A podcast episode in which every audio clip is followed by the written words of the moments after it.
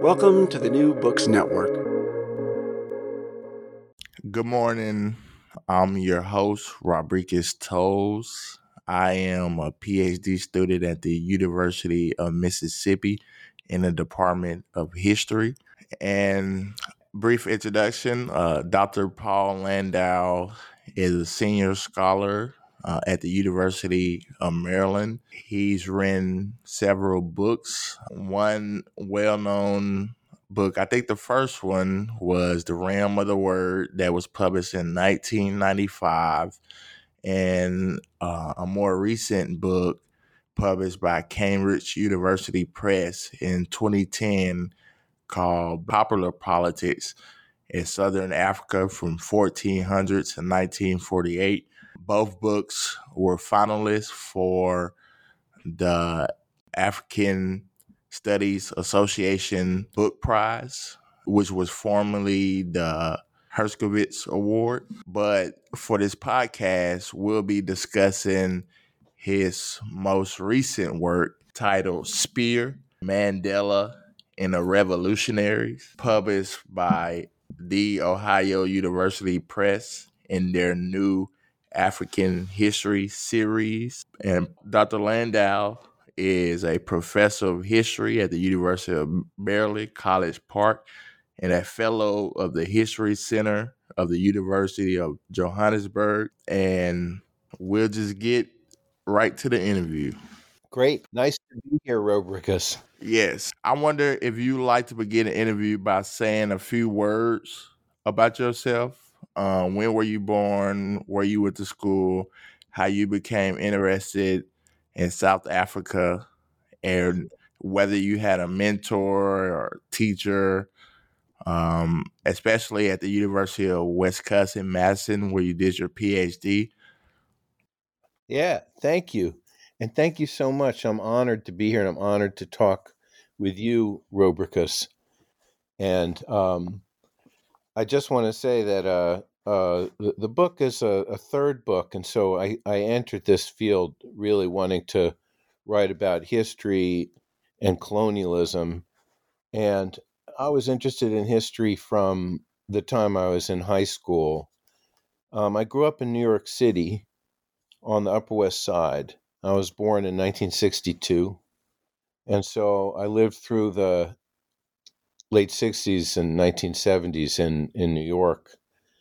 And you can't grow up in New York without confronting the legacy of racism and racial hatred and oppression in this country. The Upper West Side at the time was a neighborhood where those tensions sometimes came out. There were gangs, there was fear on the street if you were walking home from school, no matter who you were. And yet there was also, you know, a pride in being from New York and so on. And I took a lot of that experience and I wondered, what kind of world do we live in? And it stayed with me. I went back and forth about it, and I ended up deciding I wanted to understand the big picture. And I was interested in South Africa and the fight in South Africa for social justice and against racism. And when I went to college, I had a professor who was a South African, Jeffrey Butler, long gone now, had lost an arm in World War II. And he introduced me to South African history. And I think it was a way for me, Robricus, to understand in the beginning, myself, my own upbringing, and the world that I found myself in, you know, all good, bad, and ugly. But I ended up being told that you have to go in. At the University of Wisconsin, I went to graduate school there. My mentor there was an Africanist, not a South Africanist, a real distinction. Jan Vansina, one of the pioneers of African history, and Stephen Fireman, another pioneer, were both advisors to me as a graduate student. And their attitude was, you go, you learn an African language, you live in an African country, you talk to the people, you collect oral tradition. It was a completely different world. And that's the world I entered. And I went to graduate school. My perspective, Robricus, is in a way, when I went to graduate school, I was with African students who were graduate students who Vansina had brought in, and Fireman and others were teaching with me. And so my attitude was that was the sort of solidarity that I sort of internalized in how I was going to proceed as a scholar. How I was going to operate was to think about changing the world so the natural thing could be true, which was that African people would run their own affairs without being bothered by the West, could own their land again. And so it was a simple kind of understanding undergirding what I did thenceforth. And so I went, I don't want to go on there in an autobiographical mode. And I'm not saying I always did a good job, but that sort of motivated me as a South Africanist. So to end this little story, so, I mean, I guess unusually, a lot of South Africanists approach things from the point of view of archives and newspapers. I approach things by learning Zulu with Dan Kuneni, learning Setswana with Kuneni and Themba Godla and others, and approaching South African history by looking at African people, their experiences, their understanding of the world, and having that be front and center in my work, and not some sort of overall framework that was imposed necessarily. So I'll stop there. Sounds good, Dr. Landau. You call me Paul now. If I'm going to call you Robricus, please. All right, Paul. That was a great autobiographical piece. Thanks for letting us know what motivated you to study Southern Africa. Second, we'll begin to talk about the book itself. Tell us how you came to write Spear. Okay. Well, thank you for that question. I had always wanted to write a book where individuals were important. And so you were looking at a sort of close up at what individual people were doing in a crisis. I think that was in the back of my mind because I knew that history wasn't just the long view, that we had to kind of immerse ourselves in the experience of the past directly. I did it a little bit with my previous books. It was noted they have anecdotes and individuals who are trying against the odds to succeed in South Africa and Southern Africa. But the other thing is, I never really fully understood what happened in the middle of the 20th century in South Africa.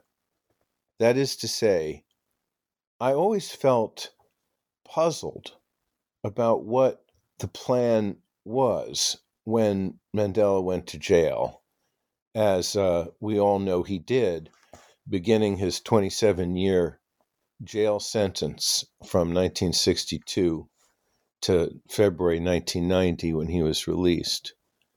And so, I mean, it's hard. One can understand what happened as a protest against apartheid. The government then suppressed. So apartheid being the racist system of really running South African society for white people. And unlike in the United States, we have our own history here, obviously, lynchings, racism, and oppression. But unlike the United States, after World War II in South Africa, this was codified literally. So you have notices officially in, from the government that only white people, and spelled out, live in this area. All black people have to leave this area. Only white people are, this kind of thing organized South African society. And was it a protest that Mandela was involved in? Was it telling the government, don't do this, or going on strikes, or what? And so what I found was that, of course, he was a revolutionary. in the end, I realized that he didn't just want to protest and convince. He wanted to try to start an insurrection that would gain mass support to challenge the apartheid government. That was my realization as I started this project back about 13 years ago. So I'll stop there. Let you chime in. I mean, and if I could say, does that come through in the book, Robricus?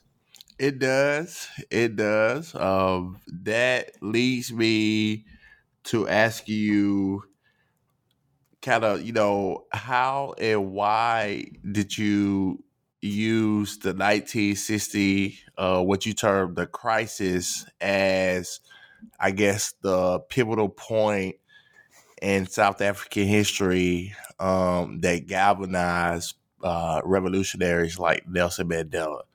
What was so specific about 1960 and what happened? Well, I think the issue is the 1960 Sharpeville shooting. Is that it? Would it be correct to say that that's the incident of the crisis that you're referring to? Yes, sir. Okay. Well, I do discuss the 1950s also, and it's important to understand that in the 1950s were the time that Mandela rose in the African National Congress, and that a certain vision of challenging the government also arose among certain people, Mandela and others. But in 1960, the state shot and killed dozens of people, 69 or so people, I think, died in Sharpeville. And there were others who were killed elsewhere. And this happened because the Pan Africanist Congress, not the African National Congress, but a part of the African National Congress that had broken off in the 1950s, in the end of the 1950s, and renamed itself Pan Africanist Congress, against the idea that it would have any communists or white people or really non-Africans. It was an African nationalist sort of breakaway. But these are people who were friends with the ANC people. We mustn't think they were enemies or didn't know each other. Often knew each other and often were quite friendly. And there were talks right away, by the way, to reunify the ANC and PAC. But in 1960, the PAC organized a protest where people would bring their passbooks that they were forced to carry to be checked to see whether they, as black people, were in the place that the government wanted them to be, and so on. And they would take their passbooks, and they would ended up being that they would hand them to the police station. That wasn't the original plan, but that's how it took off. And it was organized nationally, but it didn't happen everywhere because they didn't get the word out. They couldn't print the leaflets. And in Sharpeville, a township on the Rand, the people crowded into a police station. The police opened fire and shot hundreds of rounds of ammunition and killed these people. And these were innocent people who were killed. Most of them were shot in the back. And the fallout for that was right away on both the side of people like Nelson Mandela and others in the ANC and the PAC, but also the government. The government declared a state of emergency and banned the African National Congress and did all and other things, making it clear, and this is the end of the answer, there would be no more protests tolerated that would have any meaning. There was no more politics that would be allowed under the apartheid government. And so that's why the people around Mandela and Mandela himself led the way to a new form of opposition. They felt, well, then we have got to incorporate violence into what we're doing. we have to be careful about it. It wasn't wanton violence. And that the idea was that will somehow stimulate, will break through the logjam of popular participation. Let me just back up 1 second and say, why logjam of popular participation? Needs to be said, historically, to be frank, that part of the problem was that they could not secure universal participation in a labor withdrawal.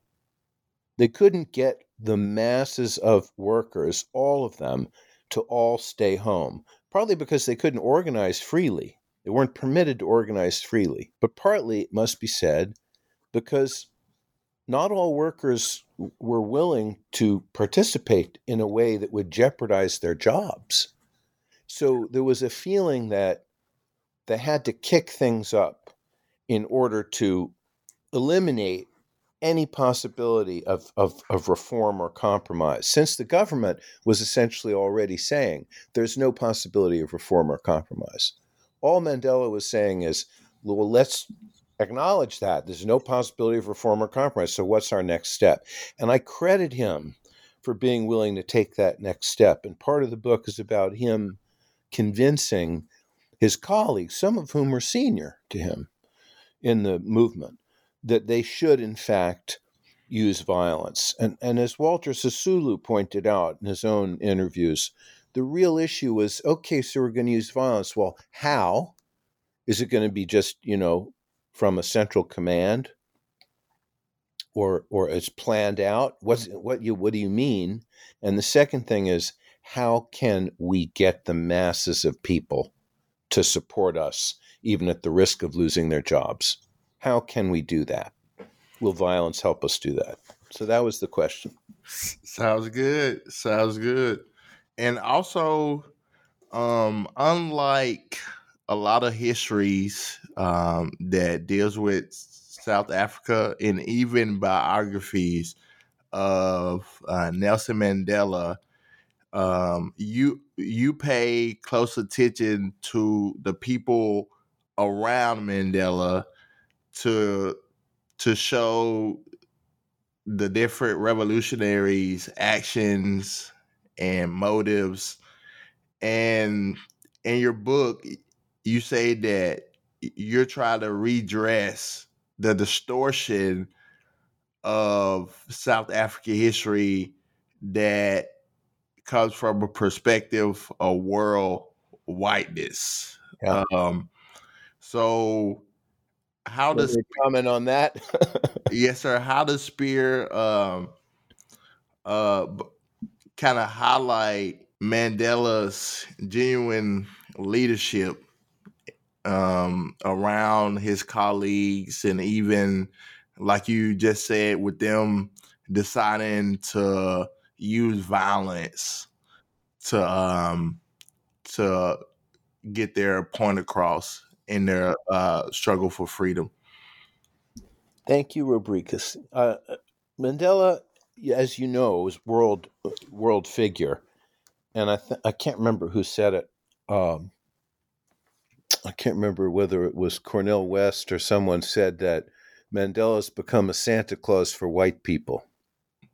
I thought about that a lot, and also that there's this.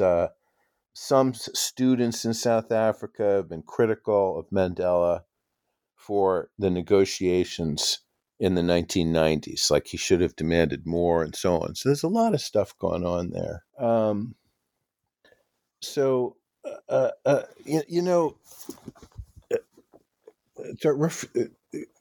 Refresh me with the question again. I got distracted for a moment.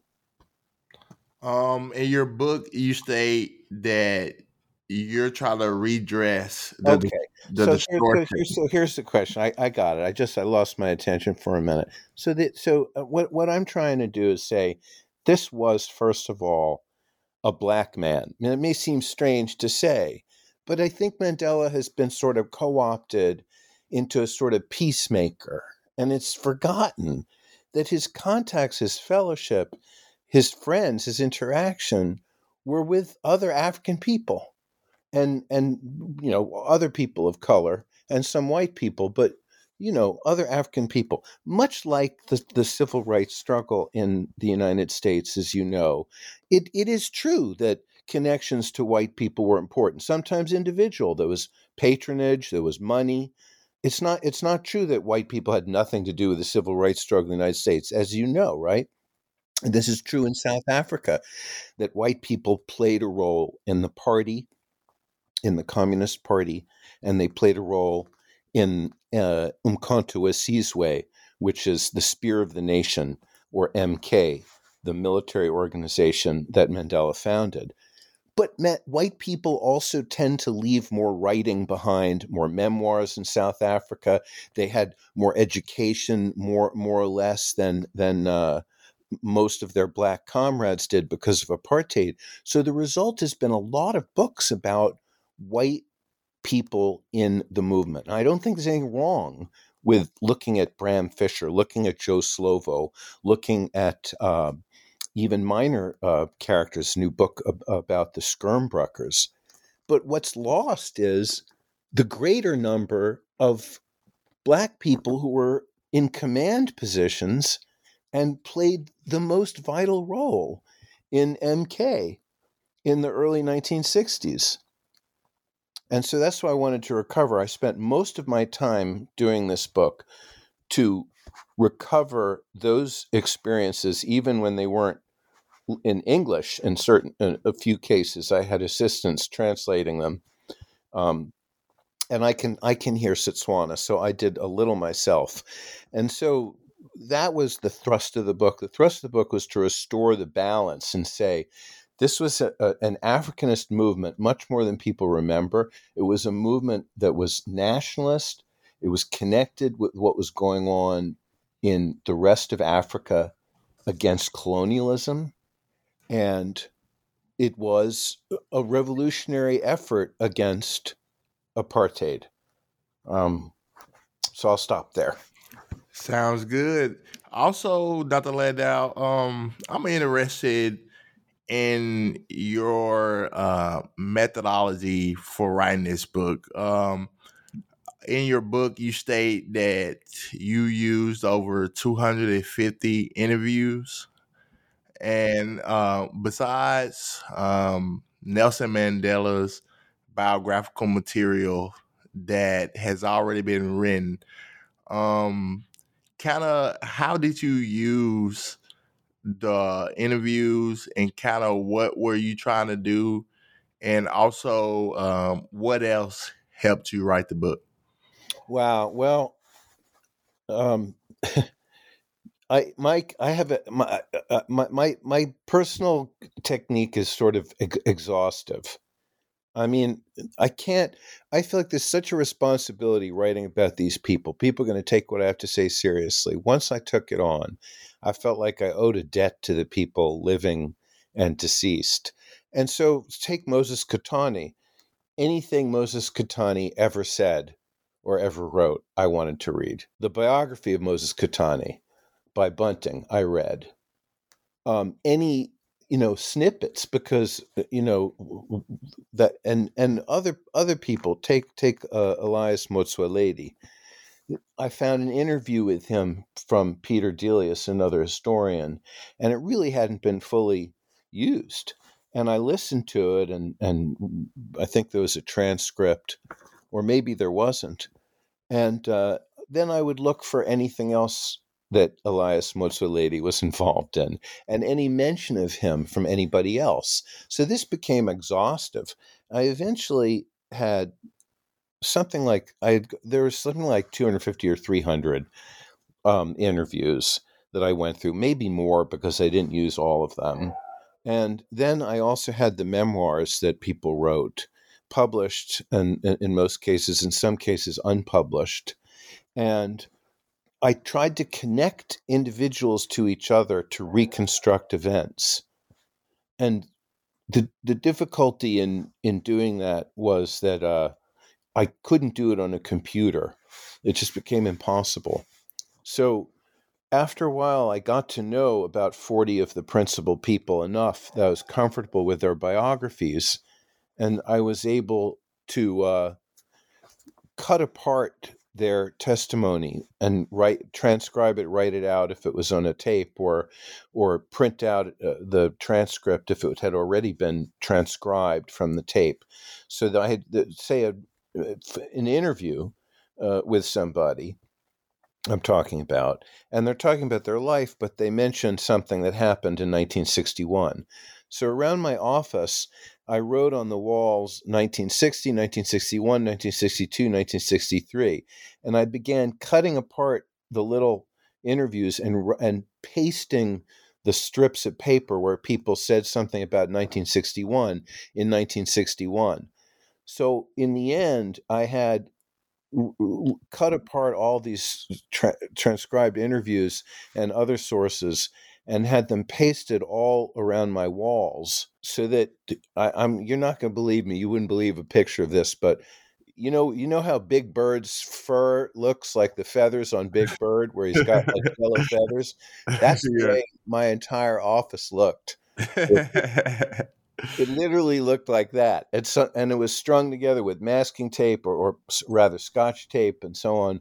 And so then, and I had already tried to write it another way, by the way. I had written a draft and tossed the draft.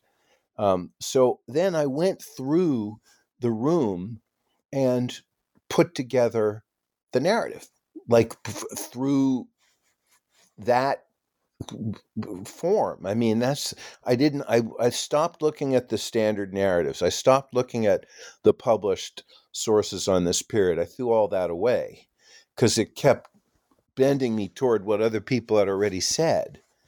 And so this was a sort of difficult thing, but I ended up doing it and it worked well. I peeled off all of the bits of paper stuck to my bookshelves and so on, and eventually turned it all into this book. The apparatus in the end of the book has a list of interviews cited by number in the text, but there are also a bunch of other interviews that didn't make it into the number system that are cited in full and memoirs. So this book is really based on that. Everything else comes now. Let me just say one other thing about those sources. I was going to say everything comes from that. One of the sources of the interviews is different from the others, and that's that one of the sources is forced, is coerced. So I used many sets of archives that had interviews, collection of interviews, and I listed them back.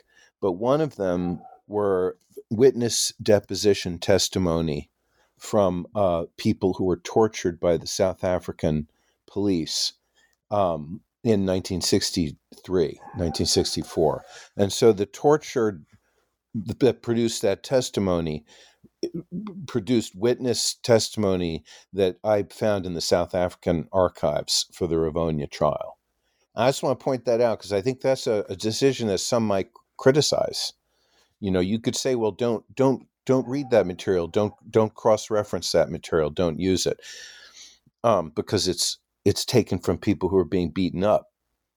But I decided to be clear about what was going on and how I was using it, and also to stress that you had to be careful using it because it was heroic to lie to the police when you were being tortured. And lies are planted in that testimony, even by cooperating witnesses. Sometimes they'll lie to save somebody or to preserve a shred of their own, self-esteem. So it's very difficult to use those sources, but I found it's difficult to use any source, Robricus, because people misremember things even that they experienced. As Mac Maharaj once said to me, eyewitness testimony is the least reliable. That's true. That's true. People remember different things from the same meeting. Yeah. But so I tried to reconstruct it that way. Sounds good.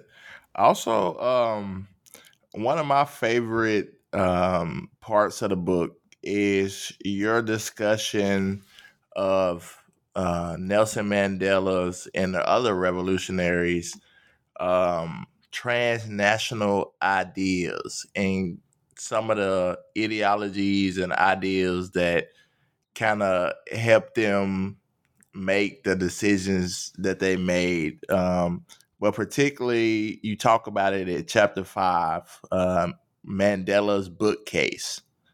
And I just want you to tell us a little bit about that. Thank you. I appreciate that question, too. And this was a paper I gave actually at Rivonia because I was working on that chapter. There was a conference. This is the Rivonia is where the farmhouse was, where many of Mandela's colleagues were planning and plotting, and Mandela was as well. He was posing as a gardener, and then he was, and then they were all arrested. Was it called Lily's Leaf Farm? It was called Lily's Leaf Farm. That is correct. This was the headquarters that the Communist Party purchased essentially for Mandela and others in MK. And it's an aside. It's on that farm that Mandela likely first shot a gun, not when he was trained militarily by the Ethiopians, but it's also there that he discussed philosophical and other ideas. And so I want to answer your question. These men and women read books and discussed theory. And that's the point of the chapter Mandela's bookcase. They shared books, they commented on them, and that this is for some reason something that isn't as highlighted with the South African revolutionaries, and especially the African ones. And so I wanted to make that clear. And I could do that because Mandela left notes to his reading that were kept in the trial, the trials that he was subject to, and in some cases that others were subject to. The evidence was spread around, but I collected it. So he wrote down his notes, and so you could see what he was taking out of the stuff. So my technique was I would read everything that he mentioned, and then I would read his notes, and I would see what he was highlighting and what he wasn't. And that would give me an insight into the way he was thinking. So that's what I did. And sometimes it wasn't that easy to figure out what his emphasis was, but I could at least see what he was reading and what he thought it was important to write down. And, he was influenced by Che Guevara. He was influenced by what happened in Cuba with Castro. The Chinese were a big influence. And remember, it was only 12 years before that China had its revolution. So that was significant. Algeria was an important influence in his experience, but not so much in his reading. And interestingly, Israel also was part of the reading. At the time, in 1960, 61, 62, Israel had not yet exhausted the support of anti-colonial forces in the world by its behavior. So there was a sense that Israel was an anti-colonial state. It had beaten the British back, and there had been a terrorist movement, according to the British, calling it such, of extremists. And it's this group of extremists, the Irgun, that was most influential to the actual organization of MK for Mandela. MK was supposed to be a civilian outfit where, people would do things in the evening for the movement and then go back to work, and no one would be the wiser. And that was taken from the Irgun, this force that, killed prisoners in response to prisoners being killed by, and left a radical rightist vein in Israel. It survives to this day. Menachem Begin being the leader of the Irgun and the later leader of Israel and the Likud party. So it was interesting to see that was there for Mandela as well. But I think China, and I think the idea of transforming society down to its roots was ultimately the most important thing that he got out of reading Mao, out of reading Marxist literature, and out of discussing other movements, including the Philippines and elsewhere, and reading about them. I think that he understood that they had to not just switch governments or get rid of the laws that had been passed under apartheid and say we're done. He understood that South Africa had to transform the way it owned and distributed wealth, both from the land and from mining and from industry. And that again, Robricus is repressed publicly. That's not as popular to discuss about Mandela in the West. You know, far better to recall only his jovial, friendly, sort of grandfatherly attributes when he was at the helm in South Africa in the 1990s as president. But the younger Mandela certainly understood that a thoroughgoing transformation of South Africa was necessary in order to put things right. Sounds good. And Dr. Landau, Paul, during this transformation, what led Mandela and his organization, MK, to sabotage? And can you kind of explain some of the acts of sabotage that MK were engaged in? And also, how was it for MK after the Sabotage Act was passed in 1962? And also, how effective were their sabotage attempts, and was it victimless? Thank you, Robricus. The idea of sabotage was born out of, first of all, previous experience. So there had already been acts of sabotage done to support strikers. And in fact, Sisulu himself had been apparently involved in an effort to blow up a railway line earlier on. So there were things like that people did but ultimately it was also about not killing people. They didn't want to target people initially. The idea was to fire a warning shot, if you will, Robricus, in a way at first, right? It was to say, okay, so here we are, we're ready, we're active. You know, we're 72% of the population. If you just take people of African or identified as African descent, and we can do much worse damage.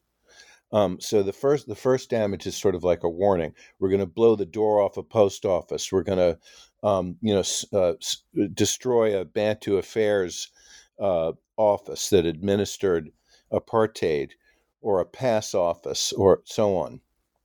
So that's what they did.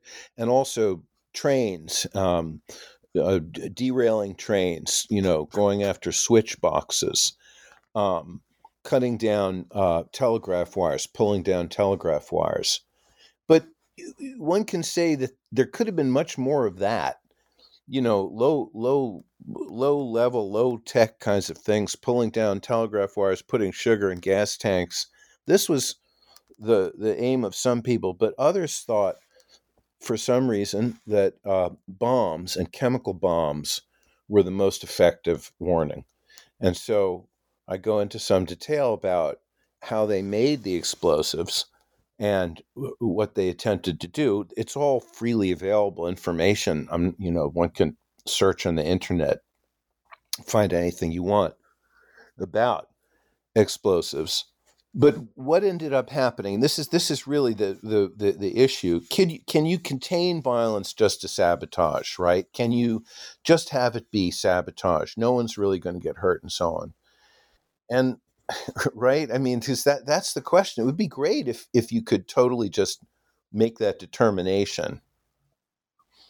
But unfortunately, things tend to get away from central authority even when you're just destroying objects, in part because Black people were subject to violence so much from the state, and really violence was common in South Africa under apartheid, and sadly to this day. And so, you know, am I making sense? You are. So, yes. I mean, I think that in a local sense, somebody throwing a bomb into a house and somebody getting hurt, there's a callousness that developed, and also a sense that, well, we're being injured by the state's violence. Why should we be so careful? And what then happens is you have, if there are previous local entanglements or anger at a local policeman, say, or somebody who's known as an informant, who's a teacher or this or that, or a government employee, those people get targeted. And that gets mixed in with a local dynamic, which is not about a central strategy anymore. And so that's the problem there. And this also happened with the PAC as well, which wasn't as scrupulous. And people identifying as PAC attacked and killed white people directly in this period. This is another thing suppressed by the sort of public memory of this period. In Cape Town, I saw a photo the police took of a white victim of the PAC's military movement, Polko, as a shopkeeper. I'm certainly not saying, I support, targeting shopkeepers, but this is the truth. This is the first white casualty of this period. I'd never seen the picture because the picture had never been published. So that's interesting right there. But in the end, the PAC's Polko and MK both were moving toward killing people. It's undeniable that people were killed. It's highly likely that the Eastern Cape Command gave the okay for that. There was the appointment of a small group designed to root out informants. And in Mandela's own notes, he notes several times the importance of rooting out informants. Well, what does rooting out mean? Right? Yeah. It's not like you're going to put him in jail. So that's what that means. So this was not something that people did not understand, that was going to happen. So in the end, I think that it's violence begins to get a little bit out of control. And maybe this is a separate issue and you want to talk about it differently, but it's one of the reasons why the surviving revolutionaries in 1963 are planning a big military attack. They are trying to gear up for some sort of external help to bring in arms and parachute in sort of commandos who would take control of a local group of guerrillas who would be ready for them. And they would then essentially liberate territory and create instability for the state. This was a massive plan that required thousands of recruits, and it was just getting going in 1963. I can't say it would have succeeded, Robricus. I don't know. It may not have succeeded, or it may have been stopped at another point, as the PAC's own plan was. But it was just getting off the ground when the final arrests came, and essentially made it impossible. So, sounds good. I'll leave the rest up to potential readers. Because you do go into detail about Mandela's arrest and kind of what happened to other ANC, PAC, and even MK revolutionaries during this period. But I believe that I've taken up enough for your time today. Yeah, but let me just say, Robricus, I can't leave any reader not understanding that one of the reasons I wanted to write this was as I told Raymond Suttner a long time ago and some others, I understood that people suffered also greatly from this period. And it's important to understand that these revolutionaries were exiled, their families were broken up, some were hanged, and the break in the lives of these people, this greatest generation in a way of South Africa's history, really was damaging. And so it wasn't only the torture, but it was also the punishment of these people after that. And it's intergenerational, continues on to the next generation. And I just wanted to be sensitive to that. Sorry to interrupt you. Oh, no problem. Thanks for adding that, Paul. Also, it's kind of traditional to ask, what are you working on now? Well, I'll be very brief because I know your readers are probably more interested in this book. But I'm working on looking at the anti-apartheid movement after this period, and to see its mechanics internally, what was going on, what it permitted, what it didn't permit, and looking at it philosophically as Hakim Thurn has said, one of the first transnational movement really in modern history, in the 20th century at least. So I'm interested in that, but I also want to go back eventually and again look at the 19th century in the Highveld, and I may work with a colleague in South Africa in doing that. But yeah, so that's all I'll say about that because it's in the initial stages. I was in Germany for some months in 2020-21 during the COVID epidemic, and I was looking at the idea of the sacred and the secular, and trying to understand anti-apartheid as incorporating elements of the sacred. So that stands as my future project, Robricus. Sounds good. Well, Paul, thanks for giving us a revelatory and definitive account of how Nelson Mandela and his peers, the other revolutionaries, led South Africa to the brink of revolution against the post-war 20th century most infamously racist regime in South Africa.